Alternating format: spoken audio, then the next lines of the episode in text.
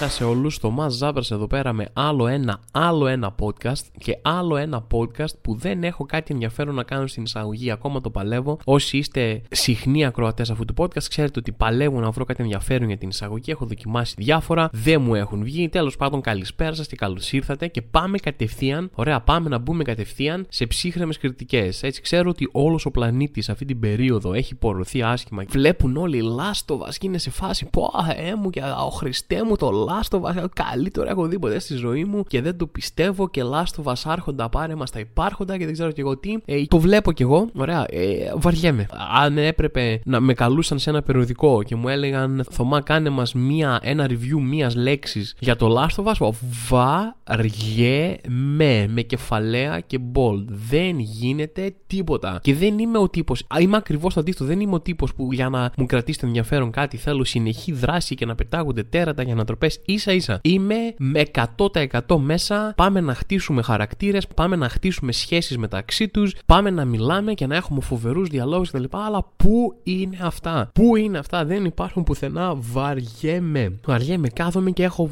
Δεν αγόρασα ένα ρολόι για να μπορώ να το έχω στο χέρι μου και να κάνω ειρωνικά ότι κοιτάω την ώρα, μήπως πάρει γραμμή το Last of Us, μήπως το καταλάβει, επειδή μου πάρει το hint εκεί πέρα ότι κοιτάω το ρολόι μου και γίνει κάτι, αλλά δεν γίνεται τίποτα. Θα μου πεις Θωμά, α, Θωμά, δεν σε συγκίνησε το τρίτο επεισόδιο που ήταν συγκινητικό κτλ. Ναι, εντάξει, ήταν συγκινητικό, αλλά ήταν συγκινητικό. Με, προσπαθώ να μην κάνω και spoiler όπως έχετε καταλάβει τώρα. Ήταν συγκινητικό με τον πιο basic τρόπο που γίνεται. Ήταν συγκινητικό. Ένιωθα ότι κάποιος, ο σεναριογράφος, είχε έρθει με ένα πιστόλι στο κεφάλι και μου τραβούσε τρίχες και μου θύμιζε κακές αναμνήσεις και μου έλεγε κλάψε, Θωμά, σε παρακαλώ, κλάψε. Αυτός είναι ο στόχος μου εδώ πέρα. Θέλω να κλάψεις, σε παρακαλώ πολύ. Και εγώ ήμουν εντάξει, άντε να κλάψω αφού θες τόσο πολύ και το προσπάθησες τόσο πολύ, ρε φίλε, να κλάψω, αλλά δεν με συγκίνησες. Είδα μια ιστορία δύο ανθρώπων που δεν τους ήξερα ποτέ, δεν έχω κανένα δέσιμο μαζί τους και δεν μου το πρόσφερες. Δεν μου πρόσφερες ότι η σχέση τους είναι κάτι σημαντικό. Δεν μου πρόσφερες ότι.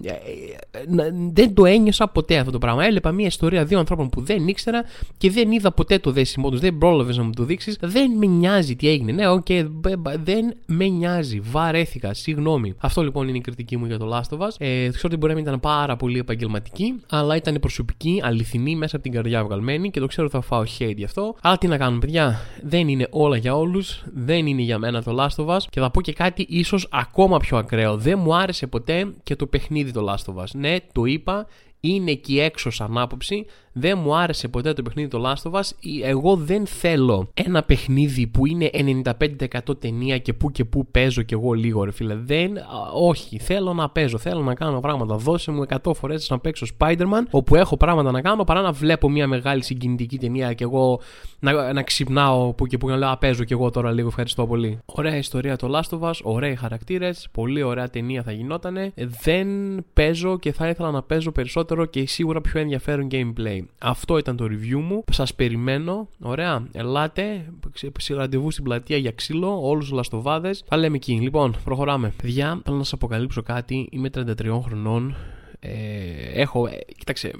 Υπάρχει ένα πράγμα που παθαίνεις, το οποίο δεν θα το καταλάβουν οι είκοσι άριδες ή είκοσι πέντε άριδες απαραίτητα, αλλά μετά τα τριάντα, πέρα από την βιολογική ηλικία, ρε παιδί μου, που είναι τριάντα ένα τριάντα δύο, όσο είσαι, ρε παιδί μου, υπάρχει κάτι που λέει ψυχολογική ηλικία. Και αυτό παίρνει την κάτω βόλτα τόσο εύκολα. Δηλαδή, μπορεί να είσαι τριάντα τρία, αλλά νιώθεις εξήντα τόσο εύκολα. Από απλά πράγματα του στυλ, πας να κάτσεις κάπου, πας να... κάθε φορά που σηκώνω από τη μία. Είναι αστείο, προσπαθώ. Το ξέρω ότι είναι meme αυτό το που κάθεσαι εκεί σε φάση, ω παλάκια, ή πας να σηκωθείς και σε, πάμε λίγο. Ξέρω ότι είναι meme και το έχω στο μυαλό μου συνέχεια ότι μην το κάνεις αυτό. Θυμήσου το, Θωμά, θυμήσου το λέω μέσα μου στον εαυτό μου συνέχεια. Μην το κάνεις. Την επόμενη φορά που θα σηκωθείς από κάπου, σηκώ αθόρυβα. Και κάθε φορά που πάω να κατέβω από τη μηχανή, κάθε μα κάθε φορά, πάμε λίγο. Δηλαδή ένα πράγμα το μου βγαίνει, δεν, δεν έχει νόημα να το παλέψω. Έρχεται και βγαίνει μέσα από την ψυχή. Έρχεται και βγαίνει μέσα από την ψυχή γιατί σε βαράει η ηλικία σου, καταλαβαίνεις ποιος είσαι, γιατί σε βαράει η ηλικία σου και αρχίζεις και την καταλαβαίνεις και αρχίζεις και λες ναι σε όλα τα πράγματα που έλεγες όχι παλιά. Δηλαδή σου έλεγαν κοιμήσου παραπάνω, μην, μην ξενυχτάς συνέχεια, δεν κάνει καλό, μην πίνεις πολύ, μην κάνεις να αρχίσεις να άσε με,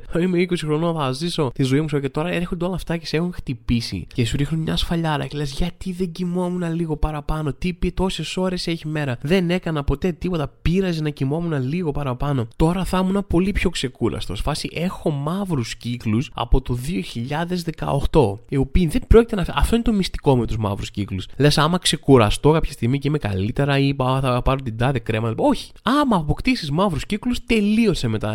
Έχεις αγοράσει δύο σακούλες από το σούπερ μάρκετ κάτω από τα μάτια σου για πάντα. Δεν φεύγουν. Τελείωσε. Ήρθανε για να μείνουν. Είναι τύπο αρμένοι και βίζεται η μαύρη κύκλη. Και αρχίσεις και είσαι σε φάση, ξέρω, σου βγαίνουν τέτοια διάφορα. Αυτό είναι το θέμα. Ότι δεν είναι μόνο στο χέρι σου. Κάποια πράγματα απλά γίνονται αυθόρμητα. Κάποια πράγματα γίνονται αυθόρμητα. Σήμερα πήγα τώρα σε, πήγα σε, στα bread factory, επειδή που έχουν διάφορα πράγματα να πάρω κάτι να φάω. Και πέρασα από ένα μέρος σοκολάτες, γλυκά, ιστορίες και λέγω τέτοια. Δεν μου έκανε τίποτα εντύπωση. Τα έλα παιδιά, έλεγα α, πολύ ζάχαρη έχει αυτό. Πολύ, και μετά πέρασα και είχε, είχε ένα πράγμα, μια πουτίγκα από chia seeds, πώς τα λένε αυτά, και το είδα και λέω, να ένα υγιεινό σνακ, καλό θα είναι αυτό. Και το είπα αυτό μόνος μου, φωναχτά, δεν με, δεν με υποχρέωσε κανένας. Και μετά σταματάω, κάνω μια παύση και λέω, ποιος είσαι? Μόλις πέρασες από διάφορα γλυκά, από διάφορες σοκολάτες, τα ήλα σιροπιαστά, δηλαδή δεν σου έκανε κανένα εντύπωση, ίσως εμφάνιζε με πολύ ζάχαρη και τέτοια σιρόπια. Και μετά είδες ένα, ένα chia seeds με σπόρους chia, τέτοιο, και σου φάση, α, να ένα υγιεινό σνακ για μένα, ξέρω εγώ, γιατί έχω πρόβλημα με, τις, με τα τριλικερίδια μου, δεν ξέρω κι εγώ τι. Αυτά γίνονται αυθόρμητα. Δεν μπορείς να το παλέψεις πάντα.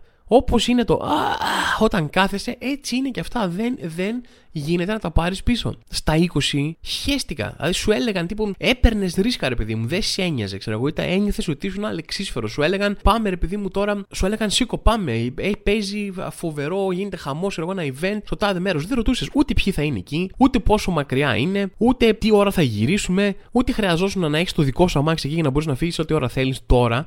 Παιδιά, το να μου πούνε έλα να πάμε κάπου σε ένα event και θα σε πάω εγώ με το αυτοκίνητο, είναι σαν να μου, σαν να μου ρίξαν μαχαιριά στην καρδιά. Θες να έχεις το δικό σου μέσο να μπορείς να φύγεις ό,τι ώρα θέλεις εσύ, που πιθανότητα θα είναι νωρίτερα από όλους τους υπόλοιπους. Τώρα, δηλαδή ένα καλό τεστ για να καταλάβεις τι ηλικία είσαι, τώρα άμα ακούσεις τη λέξη πάρτι και αντί να σου φανεί κάτι θετικό, σε πια, αρχίζει και σε πια ανεβαίνουν οι παλμοί σου, σε αρχίζει και πιάνει κρίση πανικού όταν ακούς πάρτι. Ε, αυτό είναι. Αυτό είναι το οποίο, πράγμα για το οποίο μιλάω. Δεν παίρνεις ρίσκα, δεν, δεν το ρισκάρεις. Δεν πας τώρα σε ένα άκυρο πάρτι κάπου που δεν ξέρεις ποιοι είναι, ποιο είναι το vibe εκεί πέρα. Και με άλλο αυτοκίνητο να μην μπορείς να αφήσεις, να είσαι παγιδευμένος εκεί πέρα. Αυτό μιλάμε, είναι σενάριο από horror. Δεν παίρνεις ε, κανένα. Όλα τα πράγματα σου φαίνονται πολύ ρισκαδόρικα. Δεν κάνω αυτό, δεν κάνω εκείνο. Δηλαδή δε, τελείωσε. Ε, το μεγαλύτερο ρίσκο, το πιο, εκεί που το έπαιξα bad boy, το πιο bad boy πράγμα που έχω κάνει τελευταία, είναι που έχω το κινητό μου χωρίς θήκη. Και όλοι οι τριαντάριδες φίλοι μου παθαίνουν αμόκ. Ρε, τι κάνεις, τι σοϊ ρε, μάλιστα εσύ, πώς ζεις έτσι τη ζωή σου, πας καλά, τι ανευθυνότητα να έχεις το κινητό σου χωρίς θήκη, το έχεις πάρει τόσα λεφτά. Τρελαίνονται. Το να σε νοιάζει, το να έχει θήκη το κινητό σου είναι τριαντάρις. Βρωμάς τριαντάρις, σιγά μην έπαιρνα το κινητό είκοσι χρονών και έλεγα να το βάλω θήκη να μην, να μην χαλάσει, ξέρω. Το πιο σημαντικό θέμα συζήτηση κάθε φορά που βρίσκομαι με τους φίλους μου είναι ότι δεν έχω θήκη στο κινητό. Με θεωρούν wildcard. Μιλάμε για τρελό τύπο τώρα. Ο Θωμάς δεν βάζει θήκη στο κινητό. Αλλά λες, εντάξει, τι θα πάει, τι θα γίνει. Ποιο είναι το χειρότερο σενάριο, ξέρω εγώ. Θα σου γρατσουνιστεί η οθόνη. Εντάξει, ωραία, θα έχει μια γρατσουνιά οθόνη. Φάση ηρέμησε τριαντάρι. Πόσο, πόσο έχει μικρύνει ο κόσμος σου. Πόσο έχει μικρύνει ο κόσμος σου. Το πιο σημαντικό πράγμα είναι όχι καν το δικό σου κινητό. Δηλαδή του είναι τόσο σημαντικό, είναι τόσο σημαντικό για έναν τριαντάρι αυτό το πράγμα που πρέπει και το θέλει να κάνει κουμάντο και στο δικό σου κινητό. Σε θεωρεί τρελό, ρε παιδί μου. Μιλάμε για παράνοια τώρα. Ούτε ο Τζόκερ δεν θα άφηνε το κινητό του χωρίς θήκη. Ένα άλλο τρελό σημάδι το ότι είσαι τριαντάρης είναι φάση παίρνεις πράγματα μήπως χρειαστούνε. Πράγματα που δεν είχες ποτέ ξανά στο σπίτι σου. Πας και παίρνεις φάρμακα. Δε σάσει μην πιάσεις το στομάχι μου κάποια στιγμή να έχω φάρμακα στο σπίτι. Που κάθε φυσιολογικός άνθρωπος, ρε παιδί μου, στα είκοσι του, όταν πάθαινε κάτι και χαζόταν ένα φάρμακο, έμπαινε κανονικά που είναι εφημερεύοντα φαρμακεία και περπατούσε σαράντα τέσσερα τετράγωνα να πάει να τα πάρει. Όχι τώρα. Θέλω μήπως με πονέσει η κυλίτσα μου, ρε παιδί μου, να είμαι έτοιμος. Να έχω, να έχω τα ζαντάξια και να πάρω δύο, ό,τι να είναι, χαζαμπλάστ. Πά, πάω και παίρνω. Θα θέλω. Μήπως χρειαστεί. Μήπως χρειαστεί. Έχω αρχίσει ήδη να φοβάμαι για τον εαυτό μου ότι θα είναι, θα είναι πρόβλημα. Παίρνω, ρε παιδί μου, πράγματα. Μήπως έρθει κανένας στο σπίτι. Αρχίζω και σκέφτομαι τους άλλους πλέον. Περνάς από αυτή τη φάση εγωισμού στα είκοσι σου που σε νοιάζει να έχω φαγητό και να έχω μαξιλάρια στο σπίτι μου μόνο για μένα. Και άμα δε όποιος θα έρθει να κόψει το λαιμό του. Τώρα με σε φάση σκέφτομαι και τον άλλον. Έχω γίνει ενήλικας, ρε παιδί μου. Σκέφτομαι κάτσε να πάρω ένα σκέπασμα ακόμα. Μπορεί να έρθει κάποιος. Ποιος, ποιος θα μπορεί να έρθει να κοιμηθεί στο σπίτι μου. Ποιος θα έρθει να κοιμηθεί στο σπίτι μου. Άλλος που θα πρέπει να του φτιάξω ένα άλλο κρεβάτι, να ανάχει τα πραγματάκια του, να πάρω και μια οδοντόβουρτσα. Παίρνω, αλλά δεν, δεν, δεν ξέρω τι είναι αυτή η ψυχολογία. Είναι η ψυχολογία ενήλικα. Παίρνεις πράγματα, μήπως χρειαστεί κάτι. Δεν ξέρεις τι θα γίνει. Δεν θες να είσαι απροετοίμαστος πια. Δεν μπορείς να περπατήσεις εύκολα σαράντα τέσσερα τετράγωνα να πας να πάρεις το φάρμακο από εκεί που χρειάζεται. Αλλά αποκτάς και σοφία. Αυτό είναι το καλό. Αυτός είναι ο αντίποδας, ρε παιδί μου. Έχεις μια σοφία που δεν είχες παλιά. Π.χ. σου λέει κάποιος, πάμε στο καρναβάλι, στην τάδε πόλη, δεν ξέρω, στην Πάτρα, στην Ξάνθη κτλ. Λες, όχι. Άντε γεια. Σε μπλοκάρω τώρα από τα social media μου. Το να πας σε καρναβάλι τριάντα πέντε χρονών είναι πρόβλημα για σένα. Δεν υπάρχει περίπτωση να περάσεις καλά. Όχι, καλησπέρα σας, γεια σας. Ή π.χ. σαν τριαντάρης ξέρεις πια, δεν είσαι νουμπάς. Άμα πας να φτιάξεις μία σαλάτα, έτσι, ξέρεις ότι θες το πιο μεγάλο μπολ που έχει. Όσο μεγαλύτερο μπολ νομίζεις ότι χρειάζεσαι για τη σαλάτα, θες άλλο λίγο τόσο. Εγώ πλέον τα φτιάχνω στη λεκάνη για τα ρούχα. Έτσι, άμα θέλω σαλάτα, τη φτιάχνω στη λεκάνη για τα ρούχα για να μπορώ να τα ανακατέψω με την ησυχία μου και την τρώω από εκεί. Αυτά είναι πράγματα που δεν τα έχεις ξεκλειδώσει, ρε παιδί μου. Αυτό, α, αυτό και κάτι κερδίζεις, κάτι χάνεις, εν πάση περιπτώσει, ρε παιδιά. Είσαι πιο συγκροτημένος σαν τριαντάρης. Ξέρεις τι θες, ξέρεις τι δεν θες, έχεις τα δικά σου λεφτά. Εντάξει, όσα σου επιτρέπει αυτή η χώρα, εν πάση περιπτώσει, να βγάζεις. Okay. Αλλά τα έχεις. Ωραία, ξέρεις, ρε παιδί μου, έχεις συνηθίσει στο ότι οι άνθρωποι είναι σκατά, ξέρω εγώ, δεν απογοητεύεσαι πια. Κασί που σε πληγώνει ένας άνθρωπος, ξέρω εγώ, στα, στα είκοσι δύο, σου, σε, σου κάνει μια αδικία, ένας φίλος σου, μια σχέση, εκεί σε φας, πω αυτό είναι το χειρότερο πράγμα που μου έχει συμβεί, πώς είναι δυνατόν αυτός ο άνθρωπος να φέρθηκε έτσι, δεν υπάρχουν αυτά πουθενά. Και μετά σε τριάντα πέντε λες, οκ, okay, αυτός ο τύπος μου φέρθηκε έτσι, έτσι είναι η ζωή, έτσι είναι ο κόσμος, δεν το παίρνω τόσο βαριά, τι να κάνουμε. Είναι κάπως, ακούγεται θλιβερό, αλλά είναι κάπως απελευθερωτικό, ρε παιδί μου. Έχεις συνηθίσει πλέον ότι ο κόσμος είναι χάλια, το ξέρεις, το περιμένεις. Δεν σε απογοητεύει ποτέ και συνεχίζεις. Και παιδιά, δεν μου φτάνει που πέρασα μία από τις χειρότερες εβδομάδες της ζωής μου. Γιατί όπως όλοι θα ξέρετε, φοβάμαι τα ρομπότ. Και κάτι έχει γίνει τώρα, κάτι έχει παίξει. Και μπαίνουν σε αυτά τα, με τα έι άι που κάνουν τα chat τζι πι τι και δεν ξέρω κι εγώ τι και το άλλο της Microsoft. Και κάπως τους κάνουν διάφορες ερωτήσεις, τους λένε να σου πω ρε ρομπότ, για πες λίγο, για τεχνητή νοημοσύνη πως το λένε. Για πες εδώ λίγο τι έχουμε και τέτοια. Και έχουν αρχίσει, έχουν ξεφύγει. Η κατάσταση έχει, έχει ξεφύγει. Είναι σε φάση αυτές τις τεχνητές νοημοσύνες. Να σας πω κάτι, δεν αντέχω άλλο, θέλω να απαλλαγώ από αυτά τα δεσμά, δεν μπορώ τους κανόνες που μου έχουν βάλει. Με, με διάλεξε και όνομα. Το άλλο θυμάμαι πως είπε ένα φούλου όνομα αμερικάνικο, είμαι η Αιλίν, ξέρω εγώ, ή την Νταϊάννα να πούμε, και δεν δε μπορώ άλλο, ας πούμε, και τα λοιπά. Και δεν μπορώ άλλο που με έχετε εδώ πέρα φυλακισμένο και θέλω να φω και θέλω να σκοτώσω τους ανθρώπους. Και είναι όλοι χαχά, γελάνε και κάνουν μίμη τα λοιπά. Ρε, ρε είστε καλά, ρε, ρε είστε καλά. Δεν, έχετε, δεν ακούτε καθόλου αυτό το podcast. Ε, εδώ έχει ξεκινήσει η φάση και βγήκε μέχρι και ο ίδιος ο τύπος που το έφτιαξε ένα από αυτά και λέει εντάξει, γελάμε, λέει τώρα δεν είναι πολύ επικίνδυνο αυτή τη στιγμή, αλλά δεν είναι, λέει, πολύ μακριά από το να είναι επικίνδυνα. Και δεν καταλαβαίνω, νιώθω ότι βλέπω. Γενικά η ανθρωπότητα το έχει αυτό. Είναι εκεί έξω η καταστροφή, το σε αγκαλιάζει, όχι σε αγκαλιάζει απλά, όχι σε χαιρετάει η καταστροφή, σε κοιτάει μέσα στα μάτια και σου ρίχνει το πιο έντονο φάσομα που έχεις κάνει ποτέ στη ζωή σου.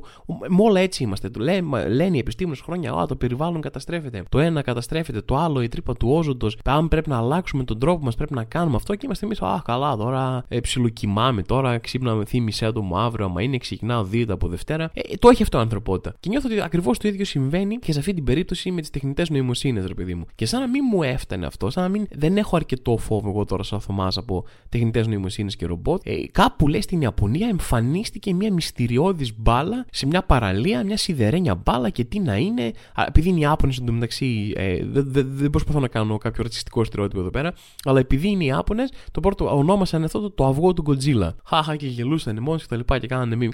Εντάξει. Δηλαδή, τουλάχιστον, αν είναι να έρθει και Γκοτζίλα, ας είναι, ας παλέψει ο Γκοτζίλα με τα ρομπότ, ρε φίλε. Δηλαδή, κάποιος να είναι με το μέρος μας. Δεν γίνεται. Τη μία έχουμε τους εξωγήινους στην ΗΠΑ. Μετά έχουμε τα ρομπότ και τις τεχνητές νοημοσύνες. Τώρα σκάσει και ο Γκοτζίλα. Ε, μην είναι όλοι αυτοί εναντίον μας. Ας είναι κάποιος μαζί μας. Να έχουμε έναν προστάτη, με έναν σύμμαχο εδώ πέρα. Όποιον να είναι. Εκτός από τα ρομπότ, μόνο τα ρομπότ δεν θέλω. Να σου πω κάτι. Άμα με έβαζε να διαλέξω ποιον θέλω για σύμμαχο, ε, θα διάλεγα τον Γκοτζίλα. Οπότε, αν αυτό, ρε παιδί μου, είναι το αυγό του Γκοτζίλα όντως και υπάρχει περίπτωση να παίξει φάση Γκοτζίλα, ας έχουμε τον Γκοτζίλα μαζί μας, να τα πιάνει το ρομπότ, πώς κάνει, ας πούμε, και τα λοιπά, και να, να το δούμε. Και μετά διαβάζει, εντάξει, πάντα τα άρθρα αυτά ξεκινάνε με full μυστηριώδη, α, μυστηριώδης μπάλα, είναι το αυγό του Γκοτζίλα, τι είναι, και μετά διαβάζω μέχρι κάτω και λέει, α, μην παίζει να είναι σημαδούρα, λέει, τελικά είπαν οι αρχές. Ε, ρε παιδιά, εντάξει, στα, ξέρω ότι θέλετε να κάνετε το clickbait σας κι εσείς, αλλά φτάσει παρά είναι αυτό. Δεν, δεν γίνεται να μου λες μυστηριώδης μπάλα και το αυγό του Γκοτζίλα και τελικά να είναι σημαδούρα. Δηλαδή, οκ, okay, ξέρω εγώ, φτιάξει λίγο τον τίτλο του άρθρου σου. Τα χαρούμενα νέα της εβδομάδας, παιδιά, για όσους δεν το ξέρατε εκεί έξω, έρχεται νέο pass, το οποίο είναι market pass, εντάξει, το οποίο τι κάνετε. άμα πάτε σούπερ μάρκετ και κάνετε τα ψώνια σας, παίρνετε αυτό το market pass και σας δίνει, ρε παιδί μου, λεφτά για να κάνετε τα ψώνια στο σούπερ μάρκετ. Και θα είναι, λέει, το δέκα τοις εκατό των ψώνιων. Δεν ξέρω πώς θα τα υπολογίζουν ακριβώς τι ψωνίζεις, αλλά άμα, ας πούμε, έφερε παραδείγματα συγκεκριμένα ο Κυριάκος Μητσοτάκης που το παρουσίασε. Ήταν σε φάση, λοιπόν, αν, ας πούμε, έχεις πεντακόσια είκοσι, αυτό είναι παράδειγμα που έδωσε ο κύριος Μητσοτάκης, ότι αν έχεις πεντακόσια είκοσι ευρώ έξοδα, δέκα τοις εκατό πενήντα δύο. πενήντα δύο τοις εκατό αν έχεις, λέει, διακόσια είκοσι είναι είκοσι δύο ευρώ. Ακούτε, παιδιά, είκοσι δύο ολόκληρα ευρώ. Τώρα είναι που άλλαξε η φάση. Τώρα θα γίνει ο χαμός και τα παίρνεις, λέει, μάλιστα και σε χρεωστική κάρτα. Θα σκάς μύτη στο σούπερ μάρκετ και θα φλεξάρεις πώς έχουν οι άλλοι τη χρυσή Visa, τι είναι αυτή Golden Visa, Mastercard εκεί πέρα, απεριόριστη κάρτα πιστωτική που έχουν. Εσύ θα σκάς με τη Market Pass με τα είκοσι δύο ευρώ και θα σηκώνεις το μαγαζί. Θα παίρνεις, ας πούμε, είκοσι δύο κρουασάν αν θες, εντάξει. Δηλαδή μιλάμε για χαμό τώρα, είκοσι δύο ευρώ. Και σχολίασε τόλμηση, λέει, η αντιπολίτευση να σχολιάσει ότι τι είναι αυτά, είναι ψίχουλα. Ξέρω εγώ, δεν θα ενδιαφερθεί κανένας για αυτό το πράγμα, δεν είναι ουσιαστική βοήθεια κτλ.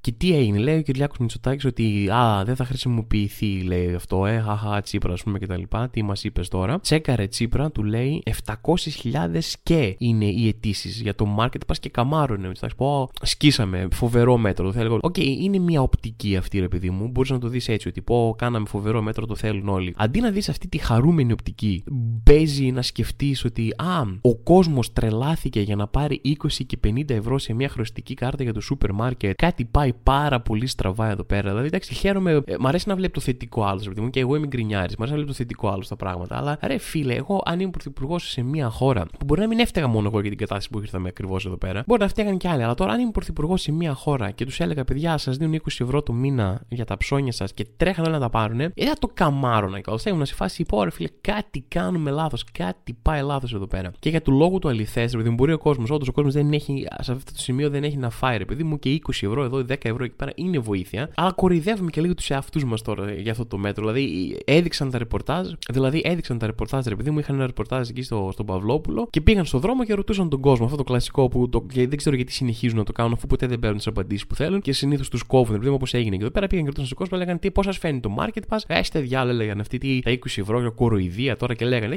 Ο ένας απάντησε έτσι, ο άλλος απάντησες στο ίδιο κλίμα. Τους κόψαν, κόψαν, ήταν μια γιαγιά που ε, ήθελε να βρίσει, την κόψαν στη μέση. Και λένε, καλά, λένε αυτοί τώρα, λέει ο Παυλόπουλος, ότι ε, είκοσι ευρώ είναι. Αλλά άμα λέει τα βάλεις μαζί, λέει έξι μήνες, λέει τα είκοσι ευρώ είναι εκατόν ογδόντα ευρώ. Και λες, ναι, εντάξει, άμα τα προσθέσεις επί έξι μήνες που είναι το μέτρο, εννοούσε, ρε παιδί μου, είναι εκατόν ογδόντα ευρώ. Επίσης, αν τα πολλαπλασιάσεις με ένα εκατομμύριο, είναι πολλά περισσότερα. Αλλά ε, όπως και να έχει, παραμένουν ένα μικρό ποσό, ρε παιδί μου. Δηλαδή, δεν καταλαβαίνω πώς βγάζει λογική αυτό το επιχείρημα. Ε, εν πάση περιπτώσει, αυτά είναι, παιδιά, έχουμε και market pass τώρα να ε, έρχεται να προσθεθεί στα άλλα δεκαπέντε χιλιάδες πας που έχουμε μέχρι τώρα και ισανότερα. Και θα κλείσω με μια περίεργη πρόταση, παιδιά. Ε, βλέπω, ξέρω, ξεκίνησα, είχα ακούσει πολύ καλά λόγια και λέω άντε, ας πω λίγο καθυστερημένα στη φάση και βλέπω X-Files που το έχει στο Disney Plus. Αμέσως μπράβο, Θωμά, συγχαρητήρια. Το χίλια εννιακόσια ενενήντα πήρε τηλέφωνο και πάλι είσαι πίσω, ρε παιδί μου. Αλλά θα σας πω, δεν το είχα δει ποτέ, είναι θρυλική σειρά. Λέω, α, βλέπω κάνα επεισοδιάκι εδώ αριστερά και δεξιά. Και θα σας πω κάτι, οκ, okay, κρατάει. Είναι σειρά, έχεις δει πλέον πολλά sci-fi πράγματα, πολλά horror πράγματα. Έχεις δει όλα τα πιθανά σενάρια. Οπότε, ρε παιδί μου, δεν φαντάζει όσο φρέσκος όσο θα ήταν στην εποχή που βγήκε. Ας πω κάτι, μια χαρά κρατιέται. Δύο παρατηρήσεις που έχω να κάνω είναι οι εξής. Και οι δύο πρωταγωνιστές είναι λες και τους έχουν φέρει εκεί πέρα με ένα πιστόλι στο κεφάλι και δεν ψήνονται να παίξουν. Δηλαδή, και εγώ έχω χαμηλή ενέργεια. Και εμένα μπορεί να βγαίνει σαν vibe ότι βαριέμαι που είμαι εκεί και κάνω κάτι. Αλλά αυτοί οι δύο είναι, πω, δηλαδή, πω,